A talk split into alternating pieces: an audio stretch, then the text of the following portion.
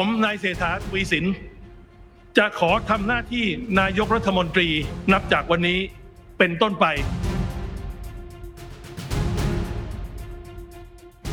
มีอยู่สามโจทย์หลักๆที่ผมคิดว่าน่าสนใจหลายคนโพสต์หลังจากที่ทราบคะแนนเสียงโหวตนายกรัฐมนตรีเลยว่าหมื่นบาทโอนเมื่อไหร่ครับผมเองก็มีโอกาสได้คุยกับคุณเศรษฐาทวีสินนอกรอบคุณเศรษฐาก็เคยบอกกับผมว่าโจทย์ใหญ่ของเขาที่สำคัญที่สุดเลยก็คือการแก้ไขรัฐธรรมนูญทีนี้ไปดูโครงสร้างอำนาจรัฐบาลใหม่กันก่อนนะครับที่น่าสนใจก็คือรายละเอียดของสสร.จะมาอย่างไรมันมีดิจิตอลฟุตลองชีสดิจิตอลฟุตพิ้นเก็บไว้อยู่มากมายเนี่ยต้นทุนที่พรรคเพื่อไทยต้องจ่ายเนี่ยหลายคนบอกว่ามันสูงเหลือเกินที่เห็นชัดเจนที่สุดก็คือการที่เพื่อนร่วมทางของเขานั่นก็คือคุณณัฐวุฒิใส่เกลือพูดออกมาเลยครับบอกว่าผมส่งได้แค่นี้ This is the Standard Podcast The Secret Sauce Executive Espressoสวัสดีครับผมเคนนครินทร์และนี่คือ The Secret Sauce Executive Espresso สรุปความเคลื่อนไหวในโลกเศรษฐกิจธุรกิจแบบเข้มข้นเหมือนเอสเปรสโซ่ให้ผู้บริหารอย่างคุณไม่พลาดประเด็นสำคัญ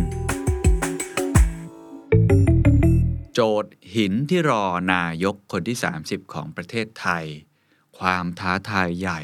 ที่รอคุณเศรษฐาทวีสินครับหลังจากวันที่สิบสี่พฤษภาคมเป็นต้นมาครับในที่สุดครับสุญญากาศทางการเมืองของประเทศไทยก็สิ้นสุดลงนะครับเราได้รัฐบาลใหม่และเราได้นายกรัฐมนตรีคนใหม่คนที่สามสิบนั่นก็คือคุณเศรษฐาทวีสินนั่นเองนะครับ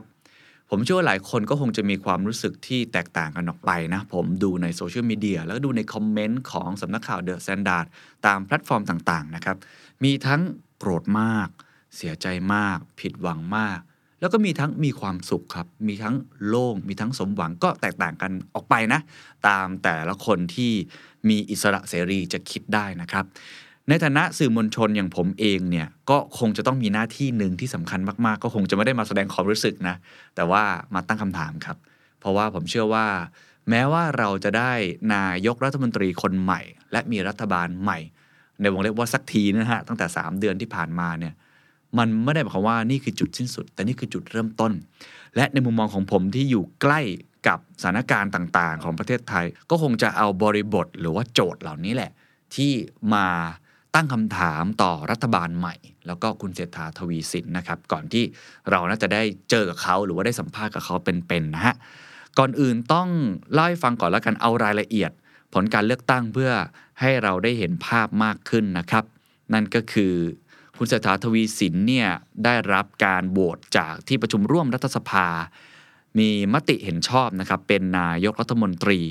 ได้รับคะแนนเสียงเห็นชอบสี่ร้อยแปดสิบสองเสียงซึ่งเกินกึ่งหนึ่งของสมาชิกรัฐสภาเท่าที่มีอยู่ทั้งหมดเจ็ดร้อยสี่สิบเจ็ดเสียงนะครับภาพรวมคะแนนเสียงจากสิบเอ็ดพรรคร่วมรัฐบาลก็มาตามนัดครับเป็นไปด้วยความเป็นเอกภาพสิ่งที่น่าสนใจก็คือคะแนนเสียงจากพรรคประชาธิปัตย์ครับประชาธิปัตย์นี่หลากหลายนะครับมีทั้งออกเสียงให้เห็นชอบมีทั้งงดออกเสียงแล้วก็มีทั้งไม่เห็นด้วยอย่างเช่นคุณชวนหลีกภัยนี่โหวตไม่เห็นด้วยเลยพรรคประชาธิปัตย์โหวตเห็นชอบถึงสิบหกเสียงนะฮะแม้ว่ามติพรรคเองจะบอกว่าให้งดออกเสียงก็ตามทีแล้วถ้าเราไปดูคะแนนสนับสนุนจากสมาชิกวุฒิสภาหรือว่าสวเนี่ยได้ไปถึงหนึ่งร้อยห้าสิบสองเสียงเลยนะครับ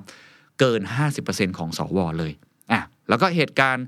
อีกอันนึงไล่เรียงกันซึ่งอาจจะเป็นตัวขโมยซีนเลยด้วยซ้ำเนาะก็คือการกลับบ้านของคุณทักษิณชินวัตรในช่วงเช้านะครับถึงขนาดที่คุณชูวิทย์นี่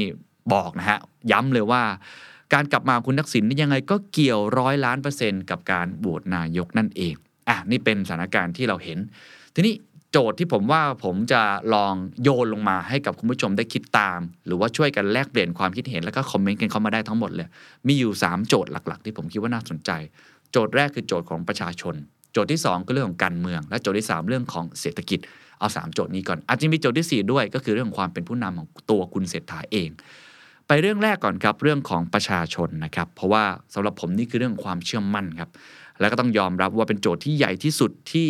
คุณเศรษฐาแล้วก็รัฐบาลชุดใหม่เนี่ยต้องทำให้ได้เพราะว่าความเชื่อมั่นสิ่งที่เคยให้สัญญาเอาไว้สิ่งที่เคยพูดเอาไว้มันมีดิจิตอลฟุตลองชีสใช่ไหมดิจิตอลฟุตพิ้นเก็บไว้อยู่มากมายเนี่ย ต้นทุนที่พรรคเพื่อไทยต้องจ่ายเนี่ยหลายคนบอกว่ามันสูงเหลือเกินแล้วก็ต้นทุนที่คุณเศรษฐาต้องจ่ายมันก็สูงเช่นเดียวกันที่เห็นชัดเจนที่สุดก็คือการที่เพื่อนร่วมทางของเขาเนาะพูดออกมาเลยครับบอกว่าผมส่งได้แค่นี้นั่นก็คือคุณณัฐวุฒิใส่เกลือผมคิดว่านี่เป็นสัญลักษณ์ที่สำคัญว่านี่คือต้นทุนที่พรรคเพื่อไทยรวมทั้งคุณเศรษฐาเนี่ยต้องจ่ายแล้วก็ต้องกลับมาสร้างความเชื่อมั่นให้กับประชาชนให้ได้เพราะหลายคนนี่หมดความเชื่อมั่นหลังจากที่เขาเปลี่ยนแปลงนะครับคำพูดหลังจากที่เคยให้ไว้ก่อนหน้านี้นะฮะคุณณัฐวุฒิเนี่ยมีความสัมพันธ์ที่ค่อนข้างลึกซึ้งกับคุณเศรษฐานะครับในรอบ สามถึงสี่ เดือนที่ผ่านมาผมจะใช้คำนี้ก็ได้เป็นเหมือนพี่เลี้ยงแหละของคุณเศรษฐาในวงการการเมืองคุณเศรษฐาเนี่ยเชี่ยวชาญด้านเศรษฐกิจใช่ไหมสัมภาษณ์กับผมเนี่ยบ่อยหลายครั้งนะครับ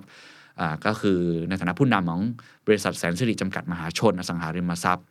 แต่ว่าในเวทีการเมืองเนี่ยคุณเศรษฐาไม่ได้มีความเชี่ยวชาญแล้วก็คุณเศรษฐาก็เคยให้ความสัมภาษณ์กับผมนะครับบอกว่าเขาเนี่ยค่อนข้างใหม่แล้วก็ประหม่ามากในเวลาไปปราศรัยในครั้งแรกๆมันเหมือน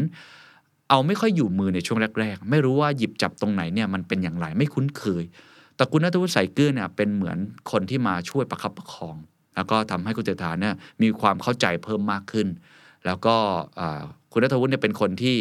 สอนในหลายๆเรื่องในเรื่องการเมืองเพราะฉะนั้นตอนที่เขาตัดสินใจว่าจะไม่เดินทางไปต่อแล้วก็ตัดสินใจที่จะยุติบทบาทนะครับในการเป็นเขาเรียกว่าเป็นผู้นำครอบครัวเพื่อไทยอะไรอย่างเงี้ยนะฮะก็ทำให้คุณเศรษฐาก็ถึงกับมีเรียกได้ว่าความรู้สึกอยู่พอสมควรเราจะเห็นวันที่เขาแถลงกับพรรคเพื่อไทยนะมีเสียน้ำตานิดหนึ่งด้วยนะครับเพราะฉะนั้นนี่ก็เป็นหนึ่งในสัญลักษณ์เป็นต้นทุนแต่เราลองไปดูรายละเอียดกันสักเล็กน้อยดีไหมครับว่าจริงๆเขาเคยพูดอะไรไว้บ้างและเขาจะฟื้นฟูความเชื่อมั่นของประชาชนกลับมาได้อย่างไรเช่นอันแรกการให้สัจจะของพรรคเพื่อไทยและในตอนนี้หลายคนบอกว่ามันไม่ใช่รัฐบาลข้ามขั้วหรืออะไรมันคือรัฐบาลขั้วเดิมแต่มีการเพิ่มเติมใช่ไหมพรรคเพื่อไทยเข้าไปเพราะว่าแทบจะเป็นชุดรัฐบาลเดิมกับชุดก่อนหน้านี้เลยด้วยซ้ำนะครับก่อนหน้านี้นะครับก่อนการเลือกตั้งพรรคเพื่อไทยที่เป็นตั้งใจจะเป็นแกนนำในการจัดตั้งรัฐบาลนะฮะคุณนุ้งอิงคุณเศรษฐาเนี่ยมีการให้สัมภาษณ์หรือบางคนบอกว่าให้คำสัญญาให้สัจจะไว้กับประชาชนค่อนข้างเยอะเอาง่ายๆรายการผมเองเนี่ยแหละครับ The Next Leader นะครับโค้ดมาเลยนะก็คือที่เป็นตัมเนอร์ของ YouTube เนี่ยหลายคนก็คงจำได้วันนั้นคุณเศรษฐาก็พูดเองว่ามีลุงไม่มีผมเดี๋ยวลองไปฟังคำสัมภาษณ์สั้นๆดูครับตอนนี้เงื่อนไขในมุมมองคุณเศรษฐาเองเป็นยังไงครับผมว่าเราเราเดินหน้าเต็มที่นะครับเพื่อคะแนนเสียงสูงสุดนะครับเราเคารพการตัดสินใจของพี่น้องประชาชนเราไม่เอารัฐประหารนะครับไม่เอาเผด็จการหรือว่าที่เป็นรากเหง้ามาจากพรรคการเมืองเหล่านั้นเพราะฉะนั้นคำตอบของผมก็ชัดเจนละว่าส่วนตัวผมผมไม่เอาพรรคอะไรนะครับคือพรรคพลังประชารัฐกับพรรครวมไทยสร้างชาติอันนี้ชัดเจนผมพูดไปหลายเวทีแล้วนะครับวันนี้ก็คงไม่ต้องพูดอีกอีกคนนึงก็คือคุณนุ้งอิงนะครับก็มาให้สัมภาษณ์กับรายการผมเช่นเดียวกันแม้ว่าอาจจะไม่ได้ชัดเท่ากับคุณเศรษฐาในเวลานั้นแต่ว่าในภายหลังโดยเฉพาะก่อนการเลือกตั้งเพียงวันเดียววันที่สิบสามพฤษภาคมคุณนุ้งอิงก็พูดประโยคนี้ไทยเป็นรัฐบาลประเทศไทยเปลี่ยนทันทีปิดสวิตช์สวปิดสวิตช์สามปคนไทยมีกินมีใช้มีเกียรติมีศักดิ์ศรีไปพร้อมๆกันค่ะแต่ว่าภายหลังก็ออกมาขอโทษนะครับว่าไม่สามารถทำตามที่เคยพูดเอาไว้ได้อีกท่านหนึ่งที่โอ้ผมว่าคนที่ตัวท็อปเลยนะฮะก็คือคุณหมอชลนาถสีแก้วนะครับพูดหลายครั้งประกาศชัดกลางเวทีดีเบตเลยบอกว่าไม่จับมือกับพรรคพลังประชารัฐไม่มีดีลกับลุงป้อมถ้ามีจับมือผมลาออกจากหัวหน้าพรรคตอนนี้ก็มีคนไปทวงคุณหมอเยอะนะครับแล้วก็คุณหมอเนี่ยอย่างล่าสุดเองที่เป็นคนพูดคนสุดท้ายในการโหวตนายกรัฐมนตรีก็ออกมาพูดด้วยซ้ำว่ารัฐธรรมนูญฉบับนี้เนี่ยทำให้เขาเนี่ยต้องจับมือกับพรรคก้าวไกลถ้าไม่มีรัฐธรรมนูญฉบับนี้เนี่ยผมบอกท่านประธานเลยก็ได้ว่าพรรคเพื่อไทยไม่มีทางจับมือกับพรรคก้าวไกลในการจัดตั้งรัฐบาลแล้วก็บอกเลยว่าถ้าตัดสินใจอีกครั้งเนี่ยจะไม่จับเราก็รู้สึกว่าการจับมือกับพรรคก้าวไกลเนี่ยเป็นความผิดพลาดนะหลายคนก็อ้าวโอ้ตอนนั้นมีการทำรูปหัวใจประกบกันด้วยนะครับก็เป็นผมเรียกว่าเป็นดิจิทัลฟุตปรินท์ละกันที่เขาต้องตอบคำถามให้ได้แล้วก็ต้องฟื้นฟูความเชื่อมั่นเพราะว่าหลายคนคงจะเห็นภาพภาพหนึ่งนะครับหลังจากที่เริ่มมีข่าวนะครับว่าพรรครวมไทยสร้างชาติพรรคพลังประชารัฐพรรคภูมิใจไทยเนี่ยเดินสายเข้ามาหาพรรคเพื่อไทยที่ทำการพรรคชนมิ้นช็อกกันหรือว่าสุดแท้แล้วแต่เนี่ยก็มีคุณเรียกว่าคุณป้าคนหนึ่งแล้วกันเนาะที่เป็นคุณป้าใส่เสื้อสีแดงเนี่ยออกมาแสดงความในใจแล้วก็ในเดอะสแตนดาร์ด คลิป TikTok คนดูเป็นสิบล้านวิวนะครับลองไปดูสั้นๆว่านั่นคือความรู้สึกของประชาชนเอาว่าส่วนหนึ่งและกันที่รู้สึกแบบนั้นจริงๆนะครับไม่โอเคกับการที่พวกมึงหลอกประชาชนแบบนี้กูไม่โอเคและก็ไม่โอเคไม่โอเคแบบนี้ครับสู้มาเพื่ออะไรนี่คือการหลอกลวงใช่ไหมแต่ก็อย่างที่บอกนะครับการเมืองมันความจริงมันคือใหม่เกิดขึ้นในทุกวันนะความจริงมันคือปัจจุบันอดีตที่ผ่านมาเนี่ยแทบจะไม่ต้องไปดูเลยด้วยซ้ำนะฮะมันเกิดขึ้นใหม่ตลอดนะความเชื่อคือความจริงนะฮะแล้วก็วันนี้มันก็เป็นอย่างนั้นแล้วนั่นก็คือพรรคเพื่อไทยกลับไปจับมือกับสิบเอ็ดพรรคซึ่งก็มีทั้งอดีตนะฮะพรรคของพลเอกประยุทธ์จันทร์โอชาพรรครวมไทยสร้างชาติแล้วก็พรรคพลังประชารัฐที่มีพลเอกประวิตรวงษ์สุวรรณนะครับแล้วก็มีคุณเจี๊ยบอมรรัตน์นะครับเคยออกมาตั้งสเตตัสบอกว่ารัฐบาลเดิมเพิ่มเติมคือเพื่อไทยนี่คือการผสมพันธุ์ข้ามขั้วนะครับอันนี้ก็เป็นสิ่งหนึ่งที่เขาต้องตอบให้ได้คุณจตุพรพรหมพันธ์เองก็เคยออกมาพูดนะครับบอกว่าต่อให้ร้อยทักษิณก็ไปเปลี่ยนแปลงข้อเท็จจริงกับความรู้สึกของประชาชนไม่ได้ต้องแยกระหว่างความรักของประชาชนที่มอบให้ทักษิณกับการตระบัดสัตว์ทางการเมืองฉะนั้นจะปฏิเสธว่าการกลับไทยของคุณทักษิณไม่เกี่ยวข้องกับการข้ามขั้วจัดตั้งรัฐบาลคงเป็นไปไม่ได้อันนี้ก็เป็นข้อเท็จจริงทั้งหมดนะครับที่ผมเอามาเล่าให้กับทุกคนฟังแล้วก็เป็นสิ่งที่รัฐบาลเพื่อไทยแล้วก็คุณเศรษฐาทวีสินหรือว่าผู้บริหารพรรคทั้งหมดเนี่ยคงจะต้องผ่านนะครับเสียงวิพากษ์วิจารณ์เหล่านี้ไปให้ได้หรือว่าคงจะต้องฟื้นฟูความเชื่อมั่นของประชาชนที่เขามีความคิดเห็นแบบนี้ออกมาให้ได้นะครับซึ่งก็มีคำพูดคำพูดของคุณเศรษฐาออกมาเช่นเดียวกันนะครับคุณเศรษฐาได้พูดประโยคนี้ในวันที่ยี่สิบเอ็ดสิงหาคมก่อนวันที่จะโหวตนายกนะครับบอกว่าตลอดเก้าปีที่เพื่อไทยไม่ได้เป็นรัฐบาลพี่น้องประชาชนชีวิตตกต่ำลงไปวันนี้เรามีความจำเป็นอย่างยิ่งที่ต้องลืมวาทกรรมทั้งหลายไม่ว่าจะเป็นเรื่องของสองลุงไม่ว่าจะเป็นเรื่องของมีลุงไม่มีเราก็ตามทีวันนี้คณิตศาสตร์พื้นฐานเป็นตัวบ่งบอกชัดเจนครับว่าเราต้องมีองค์ประกอบอะไรบ้างก็คือพูดถึงเรื่องคณิตศาสตร์พื้นฐานนั่นเองว่ามันต้องรวมกันแบบนี้แล้วต้องมีองค์ประกอบพรรคอะไรบ้างมันถึงจะได้คณิตศาสตร์อย่างที่เราเห็นกันในวันนี้ก็ถือได้ว่าเป็นคำพูดหรือว่าเป็นสิ่งที่คุณเศรษฐาเองก็ต้องตอบกับประชาชนนะครับว่าวาทกรรมทั้งหลายที่เคยให้ไว้ไม่ว่าจะเป็นเรื่องของสองลุงหรือว่าเรื่องของมีลุงไม่มีเราก็ตามทีเนี่ยประชาชนจะลืมได้หรือไม่อันนี้เป็นสิ่งที่ประชาชนคงจะเป็นคนบอกกับพรรคเพื่อไทยหรือว่าคุณเศรษฐาเองนะครับแล้วก็ขออธิบายถึงคุณณัฐวุฒิสายเกลืออีกสักเล็กน้อยในช่วงท้ายของโจทย์เรื่องของประชาชนเพราะผมคิดว่าคุณณัฐวุฒิเป็นสัญลักษณ์ที่ดีนะครับในการบอกว่าความเชื่อมั่นต่อประชาชนนั้นเป็นอย่างไรคุณณัฐวุฒิเนี่ยตัดสินใจยุติบทบาทผู้อำนวยการครอบครัวเพื่อไทยแล้วก็ให้สัมภาษณ์กับคุณสรยุทธนะครับว่าสำหรับผมมันเป็นเรื่องมีรอยในใจผมนะครับ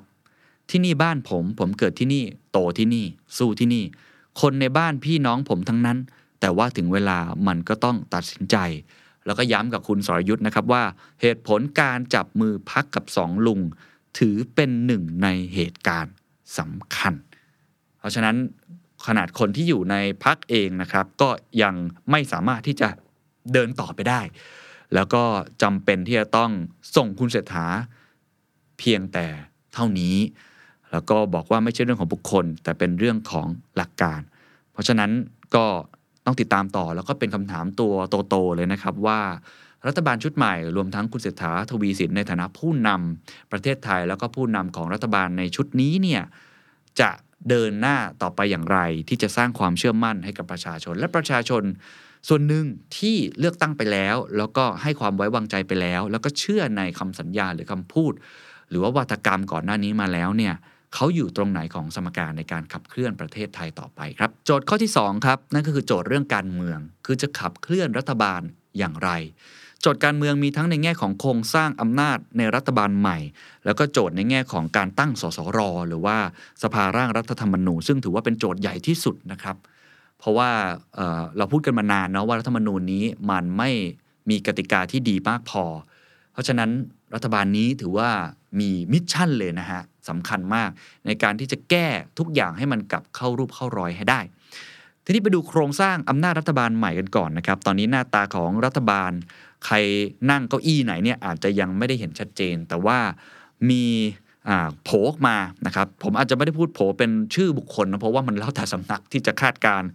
แต่ว่าอย่างน้อยมีโผล่ในแง่ของคณิตศาสตร์ออกมานะครับซึ่งอันนี้ผมคิดว่า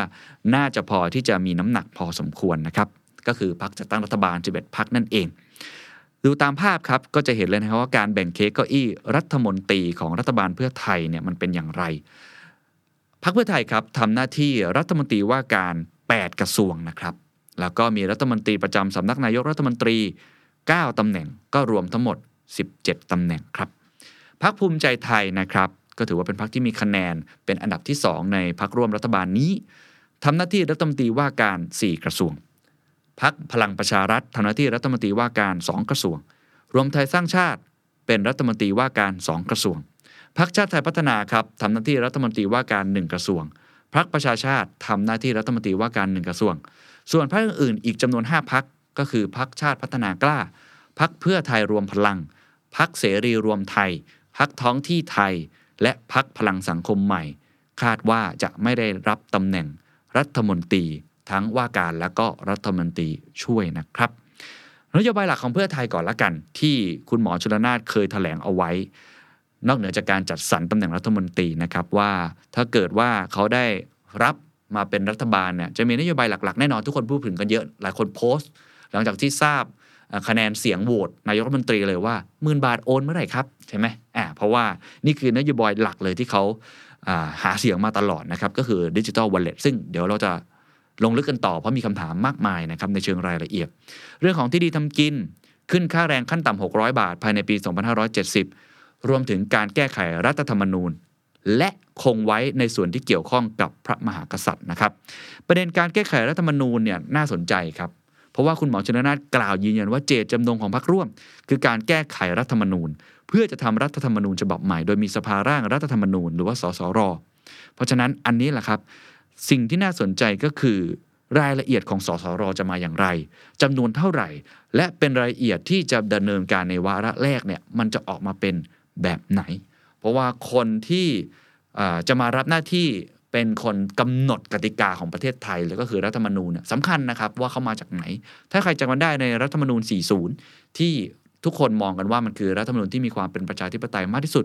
เปิดให้ประชาชนทุกภาคส่วนมามีส่วนร่วมมากที่สุดในตอนนั้นเนี่ยก็จะเห็นเลยเลยว่าจำนวนคนที่เข้ามาหรือว่าสัดส่วนคนที่เข้ามาค่อนข้างหลากหลายมากๆแล้วก็ในตอนนั้นเนี่ยมีการพูดคุยและมีการริเริ่มนะครับนโยบายใหม่ๆหรือว่ากติกาใหม่ๆของรัฐธรรมนูญค่อนข้างมากเช่นองค์กรอิสระแบบนี้เป็นต้นนะครับซึ่งอันนี้ต้องให้ความเป็นธรรมก็ต้องรอดูกันต่อไปนะครับว่าจะเกิดขึ้นแบบไหนอย่างไรเพราะว่าผมเองก็มีโอกาสได้คุยกับคุณเศรษฐาทวีสินนอกรอบมาบ้างเหมือนกัน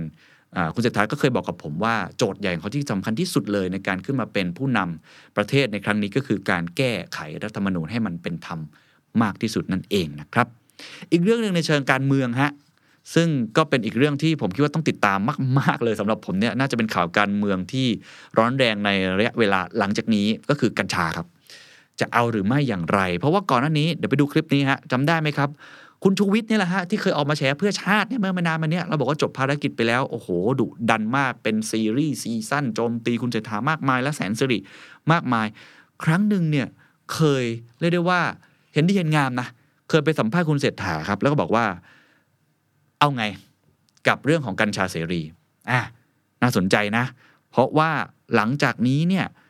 เมื่อพรรคภูมิใจไทยมาเป็นส่วนหนึ่งของพรรคร่วมรัฐบาลแล้วพรรคภูมิใจไทยก็ชัดเจนอยู่แล้วครับเพราะว่าคุณอนุทินชาญวีรกุลนะครับก็ออกมาพูดชัดเจนหลายครั้งว่ายังยืนยันยังยืนยันว่ากัญชามีประโยชน์ทั้งเรื่องการแพทย์และเศรษฐกิจ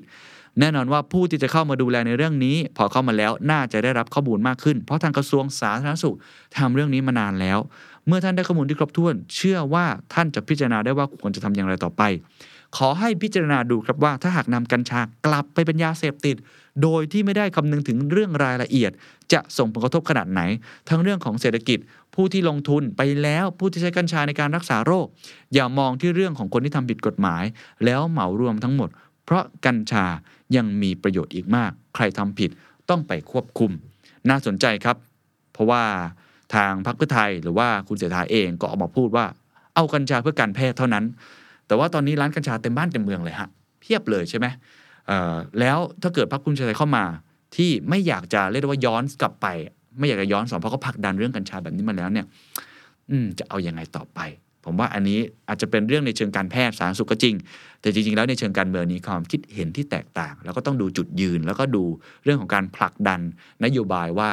ทั้งสองพรรคจะพูดคุยกันอย่างไรนะครับ โจทย์ที่สามครับคือโจทย์เศรษฐกิจนะครับซึ่งอันนี้เกี่ยวข้องกับรายการ The Secret Sauce มากที่สุดนะครับแล้วก็โจทย์เนี่ยหินนะสำหรับผมเนี่ยไม่ว่าจะเป็นรัฐบาลไหนเนี่ยไม่ง่ายไม่ง่ายเลยจริงๆเพราะว่ามันเป็นปัญหาเชิงโครงสร้างแล้วก็เป็นปัญหาที่สะสมมาอย่างยาวนานนะครับแต่พรรคเพื่อไทยเคยประกาศไว้อย่างชัดเจนว่าจะดัน จี ดี พี ให้ขยายตัวปีละ ห้าเปอร์เซ็นต์ โอ้โหท้าทายมากนะปีนี้เอาง่ายๆตอนนี้เขาปรับลด จี ดี พี กันหมดแล้วครับคาดการเพราะว่าไตรมาสสองสภาพัฒน์ออกมารายงานตัวเลขเนี่ยขยายตัวแค่ หนึ่งจุดแปดเปอร์เซ็นต์ year on year ชะลอตัวลงนะครับซึ่งตอนแรกตั้งเป้าว่าจะขยายตัวมากกว่านี้นะทำให้ช่วงหกเดือนแรกของปีนี้เนี่ยสองพันห้าร้อยหกสิบหกเศรษฐกิจไทยขยายตัว สองจุดสองเปอร์เซ็นต์ เท่านั้นแล้วก็หันเลยครับจากตอนแรกอยู่ที่ประมาณ สองจุดเจ็ด ถึง สามจุดเจ็ดเปอร์เซ็นต์ ตลอดทั้งปีนะครับตอนนี้หันเหลือแค่ไม่เกิน สามเปอร์เซ็นต์ คือ สองจุดห้า ถึง สามเปอร์เซ็นต์แม้ว่าจะมีแรงส่งจากการบริโภคภายในประเทศแล้วก็แรงส่งจากภาคการท่องเที่ยวแต่ว่าโอ้การที่พรรคเพื่อไทยบอกว่าจะขยายตัวให้ได้ปีละ ห้าเปอร์เซ็นต์ คือต้องบอกว่าไอ้ตัวเลขนี้ เอ่อ เราทำไม่ได้มานานมากแล้วนะครับเป็นสิบปีอ่ะเพราะเราโตประมาณ สามเปอร์เซ็นต์ เนี่ยมาตลอดไม่นับช่วงโควิดละกันเพราะว่าฐานมันต่ำแล้วมันก็เด้งกลับมาใช่ไหมแต่ว่าเอาแบบโตเฉลี่ย ห้าเปอร์เซ็นต์ เนี่ยถือว่าเป็นโจทย์ที่ท้าทายนะครับซึ่งหลายคนก็อยากให้มันเกิดขึ้นนะเอาว่ากันตามตรงนะครับแล้วก็ในระยะเร่งด่วนก็จะมีการผลักดันนโยบายเพื่อประชาชนระดับฐานรากเช่นการลดค่าใช้จ่ายพลังงานการแจกเงินดิจิทัล หนึ่งหมื่น บาทนั่นเองนะครับทีนี้เราไปดูภาพรวมนโยบายกันสักเล็กน้อยดีไหมครับว่าที่พรรคเพื่อไทยเนี่ยเขาเคยได้หาเสียงเอาไว้แล้วก็สรุปที่เคยให้ไว้กับกกต.เลยนะฮะมีทั้งหมดยี่สิบห้าข้อที่กำหนดวงเงินงบประมาณและที่มาของงบเนี่ยรวม หนึ่งจุดแปดหนึ่ง ล้านล้านบาทแต่เบื้องต้นเด่นๆอ่ะเล่าสู่กันฟังให้ทุกท่านได้เห็นภาพแล้วกันนะครั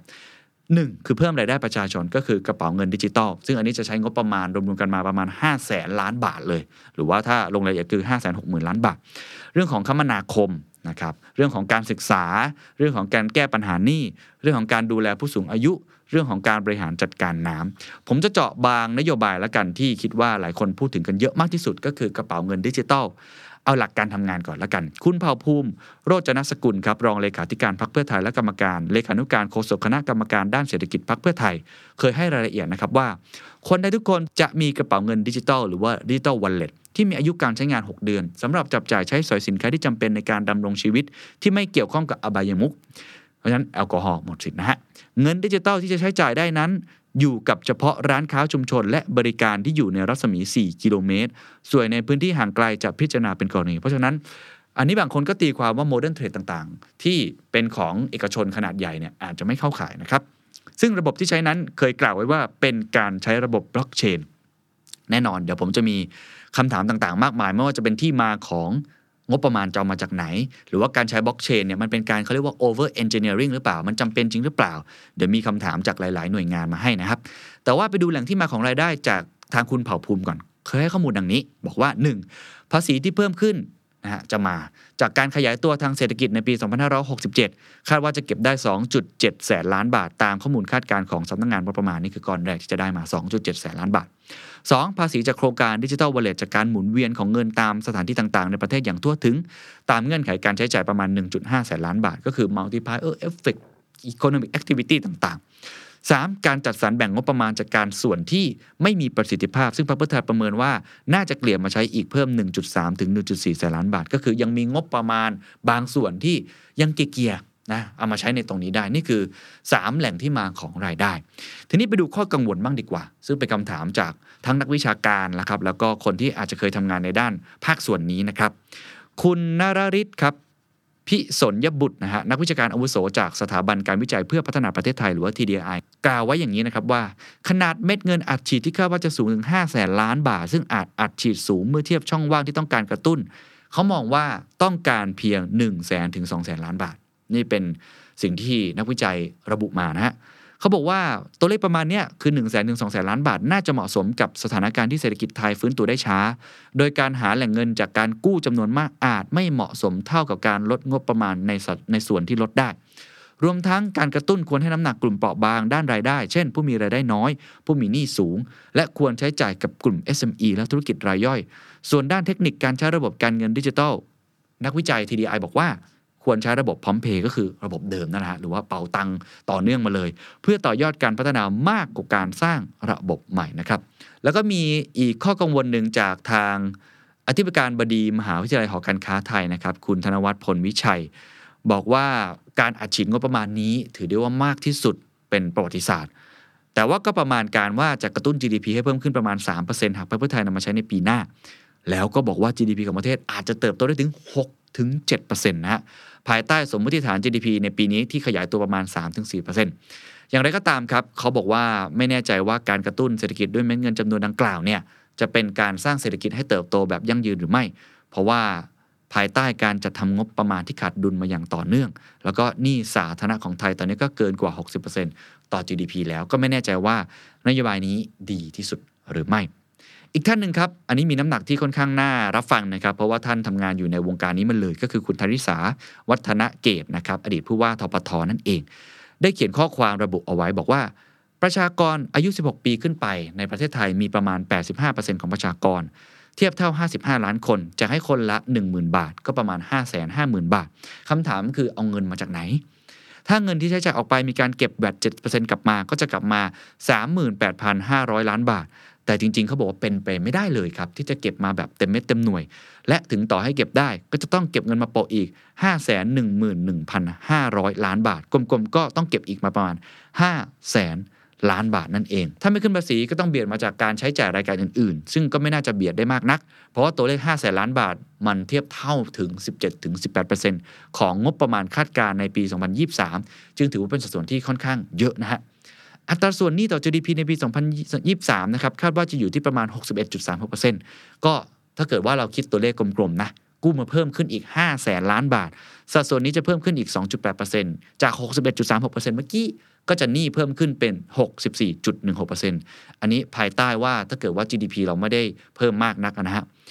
เราเคยตั้งเป้าไว้ว่าสัดส่วนหนี้ต่อ จี ดี พี จะไม่เกิน หกสิบเปอร์เซ็นต์ แต่ช่วงที่ผ่านมาเราต้องประคับประคองเรื่องของผลกระทบเศรษฐกิจจากโควิด สิบเก้า ก็เลยยอมให้สัดส่วนหนี้นี้สูงเกิน หกสิบเปอร์เซ็นต์ และมีเป้าหมายจะต้องดึงลงมาให้ได้ต่ำกว่าระดับ หกสิบเปอร์เซ็นต์ โดยเร็วนะครับปีหน้าคุณธริษามองว่าไม่มีความจำเป็นที่จะต้องกระตุ้นอย่างต่อเนื่องและการจะทำให้เศรษฐกิจเติบโตในการใช้จ่ายเป็นวิธีที่ไม่รับผิดชอบยกเว้นในกรณีจำเป็นอย่างเช่นช่วงโควิดที่หัวรถจากทางเศรษฐกิจตัวอื่นนั้นไม่ทำงานเพราะใช้แล้วก็หมดไปไม่มีผลในการสร้างความเข้มแข็งให้กับเศรษฐกิจในระยะยาวอันนี้เป็นข้อกังวลจากอดีตผู้ว่าธนาคารแห่งประเทศไทยนะครับอีกข้อกังวลหนึ่งนะครับเป็นข้อกังวลในเรื่องของเทคนิคเลยก็คืออาจารย์ตั้มพิริยะสัมพันธารักษ์นะครับกรรมการบริหารบริษัทชลก .com นะครับเขาบอกอย่างนี้เขาบอกว่าเงินที่แจกให้ประชาชนนั้นไม่ใช่เงินที่ออกโดยธนาคารแห่งประเทศไทยเพราะผมมีโอกาสได้คุยกับแบงก์ชาติแบงก์ชาติก็บอกนะไม่ได้บอกถึงเรื่องนี้เลยนะว่ามันเกี่ยวข้องกับทางแบงก์ชาติอย่างไรเพราะจริงแบงก์ชาติเนี่ยก็มีการทำ ซี บี ดี ซี ที่ตอนนี้ทดสอบในระดับโฮลเซลอยู่แล้วนะครับเขาบอกว่าไม่ใช่เงินที่ออกโดยธนาคารแห่งประเทศไทยแต่เป็นโทเค็นที่เพื่อไทยเนี่ยในนามรัฐบาลเนี่ยเสกขึ้นมาแล้วก็ใช้กฎหมายเพื่อบอกว่ามีค่าเท่ากับหนึ่งบาทดังนั้นโทเค็นที่นำไปใช้ต้องอาศัยความเชื่อใจรัฐต้องมีการเตรียมงบไว้กว่าห้าแสนล้านบาทเพื่อมาแบ็กเอาไว้นะมารองรับการแลกเปลี่ยนโทเค็นถ้าทำออกมาจริงก็จะแสดงถึงโครงสร้างที่เซ็นทรัลไลซ์หรือว่ารวมศูนย์มากๆก็คือมีผู้ออกเงินได้เพียงผู้เดียวและผู้ใช้งานทุกคนจะต้องขึ้นทะเบียนผู้ใช้งานและยังจะเป็นต้องรู้ตำแหน่งของแต่ละกระเป๋าจึงมั่นใจได้ว่าเงินดิจิตอล หนึ่งหมื่นบาทไม่ใช่ระบบเปิดหรือ Decentralized Blockchain แต่อย่างใดแต่จะต้องเป็นโทเค็นดิจิตอลที่ควบคุมโดยส่วนกลางเมื่อมองดังนี้โทเค็นดังกล่าวจึงไม่สามารถมองได้ว่าเป็นเงินบาทเนื่องจากมีสภาพคล่องที่ต่ำกว่าอย่างมีนัยสำคัญมีข้อจำกัดในการใช้งานที่ต่ำกว่าซึ่งจะส่งผลให้มีผู้พร้อมรับมันเพื่อแลกกับสินค้าและบริการน้อยกว่าบริษัทที่ไม่สามารถนำโทเค็นดังกล่าวไปซื้อบริษัทจะไม่สามารถนำโทเค็นดังกล่าวนะครับไปขึ้นเงินได้ก็จะต้องรับความเสี่ยงจากคู่สัญญาหรือว่า counterparty risk ตลอดเวลาที่ถือโทเค็นจนอาจเป็นเหตุให้เกิดการปฏิเสธได้นั่นเองนะครับอันนี้ถ้าอธิบายแบบเข้าใจง่ายๆก็ต้องบอกว่าอย่างนี้ครับตอนนี้เนี่ยเราเห็นสิ่งที่ทำกันอยู่ก็คือ PromptPay หรือว่าเป๋าตังที่ก็มีการอัดฉีดเงินเข้ามาเนาะไม่ว่าจะเป็นบัตรสวัสดิการแห่งรัฐอะไรต่างๆนะฮะอันเนี้ยมีทำอยู่แล้วแต่นี่เป็นระบบที่เรียกว่า PromptPayนะก็เป็นเงินบาทแบบปกติเป็นเฟียสมันนี่นะครับกับอีกมุมนึงที่หลายคนมองว่าอาจจะไปแบบค่อนข้างสุดทางมากๆก็คือใช้บล็อกเชนเข้ามาซึ่งในบล็อกเชนเนี่ยมันก็มี สองสาม แบบนะแบบแรกก็อย่างที่อาจารย์ตามพูดก็คือโทเค็นดิจิตอลนั่นแหละซึ่งไอ้โทเค็นดิจิตอลก็คือสิ่งที่ทางพรรคเพื่อไทยต้องทำขึ้นมาใหม่ถูกมั้ยเป็น wallet อันใหม่ข้อกังวลของอาจารย์ตามก็คืออันเนี้ยมันต้องเอาหนึ่งเอาเงินมาแบ็คจริงๆนะสองก็คือมันมีข้อจำกัดในการใช้งานที่ต่ำกว่าเพราะว่ามันมีสภาพคล่องที่มันไม่ใช่ เงินบาทเหมือนกับพร้อมเพย์ถูกไหมนั้นเป็นโทเค็นคล้ายๆกับเวลาเราแลกในดิจิตอลวอลเล็ตของโทรคมนาคมดิจิตอลวอลเล็ตของพวกเป็นรีดีมพอยต์อะไรลักษณะแบบนั้นนะครับหรือว่าอีกแบบนึงซึ่งตอนนี้ธนาคารแห่งประเทศไทยกำลังทำอยู่อันนั้นคือ ซี บี ดี ซี นะครับอันนั้นคือ Central Bank Digital Currency อันนั้นก็จะไปอีกแบบหนึ่งซึ่งอันนี้มีการพูดคุยค่อนข้างเยอะใช้บล็อกเชนเหมือนกันแต่ว่าเป็นลักษณะแบบที่เป็นบาทดิจิทัลอย่างแท้จริงนะซึ่งอันนี้ธนาคารแห่งประเทศไทยทำอยู่ก็เลยมีข้อสงสัยผมเองก็ยังสงสัยอยู่เหมือนกันนะครับว่าไอ้ดิจิทัลที่เขากำลังจะทำเนี่ย หนึ่งหมื่น บาทเนี่ยรวมทั้งไอ้ตัว wallet ที่เขาพูดกันเนี่ยมันใช้ระบบไหนกันแน่อันนี้ผมคิดว่าเป็นสิทธิ์เลยนะของประชาชนที่ควรจะได้รับรู้ว่าเป็นยังไงเพราะว่าที่ผ่านมาเราก็ยังไม่ได้เห็นรายละเอียดที่ออกมาเปิดเผยแบบลงดีเทลหรือว่าชัดเจนสักเท่าไหร่นะครับและโจทย์สุดท้ายครับอันนี้แถมแล้วกันนะฮะข้อสุดท้ายก็คือโจทย์เรื่องของความเป็นผู้นำนะครับจริงๆผมค่อนข้างจะได้พูดคุยกับคุณเศรษฐาหลายครั้งหลายคนก็คงจะเห็นทั้งในงานเดอะสนัดอีโคโนมิกฟอรัมหรือว่าได้สัมภาษณ์คุณเศรษฐาในฐานะที่เป็นผู้บริหารระดับสูงของบริษัทแสนสิริจำกัดมหาชนนะเรื่องความเป็นผู้นำของคุณเศรษฐาเนี่ยผมคิดว่าในระดับเอกชนในการบริหารธุรกิจเนี่ยอันนี้ไม่มีคำถามนะน่าสนใจอยู่แล้วแล้วก็ถือว่าประสบความสำเร็จทำมาถึงตรงนี้ได้นะแต่พอเป็นงานที่ใหญ่กว่านั้นเนี่ยก็คือเป็นงานระดับประเทศภาครัฐเนี่ยความท้าทายก็จะสูงขึ้นมากโดยเฉพาะความท้าทายที่จะต้องฝ่าแรงต้านต่างๆอะไรบ้างเช่นหนึ่งที่ผมพูดไปแล้วเรื่องของประชาชนความเชื่อมั่นประชาชนที่ส่วนหนึ่งเขาไม่เห็นด้วยแน่นอนกับการขึ้นมารับตำแหน่งตรงนี้ของคุณเศรษฐาหรือว่าตัวพรรคร่วมรัฐบาลในตอนนี้จะสร้างความเชื่อมั่นกลับมาได้อย่างไรสองก็คือภายในพรรคร่วมรัฐบาลเองก็สิบเอ็ดพรรคร่วมใช่ไหมครับแล้วก็โอ้โหแต่ละคนเนี่ยก็ต้องบอกว่าเขี้ยวลักดินนะครับผลประโยชน์โควต้าสิ่งที่เคยได้มันจะมีเรื่องของอำนาจการต่อรองกันมากมายเลยทีเดียวตรงนี้คุณเศรษฐาจะฝ่าฟันไปได้อย่างไรจะประสานผลประโยชน์หรือว่าจะขับเคลื่อนความเปลี่ยนแปลงให้เกิดขึ้นได้อย่างไรอันที่สามก็คือการขับเคลื่อนประเทศมันคือสเต็กโฮลเดอร์เยอะโดยเฉพาะเรื่องของราชการครับหลายคนบอกนี่มันรัฐในรัฐละมันเป็นรัฐราชการแล้วด้วยซ้ำเนี่ยใหญ่มากๆเลยจะขับเคลื่อนการเปลี่ยนแปลงตรงนี้ได้อย่างไรก็ต้องใช้ความเป็นผู้นำในการขับเคลื่อนในตรงนี้อันที่สี่ครับก็คือการขับเคลื่อนสเต็กโฮลเดอร์ทุกภาคส่วนที่นอกเหนือจากราชการเองหน่วยงานต่างๆที่เกี่ยวข้องเอกชนเองนะครับการศึกษาเองประชาสังคมเองก็ตามหรือสเต็กโฮลเดอร์ในระดับประเทศและในระดับโลกครับ global stakeholder ที่ตอนนี้ประเทศไทยไม่ได้อยู่โดดเดี่ยวใช่ไหมก็จะเป็นเศรษฐกิจเปิดแบบนี้เนี่ยอันนี้บทบาทความเป็นผู้นำเนี่ยจะมีความสำคัญอย่างยิ่งว่าคุณเศรษฐาจะขับเคลื่อนได้อย่างไรก็นี่คือทั้งหมดนะครับของโจทย์ใหญ่ๆประมาณ สามถึงสี่ โจทย์ในฐานะสื่อมวลชนอย่างผมก็คงจะต้องตั้งคำถามแล้วก็รอคำตอบจากนายกรัฐมนตรีของประเทศไทยคนที่สามสิบคุณเศรษฐาทวีสินครับ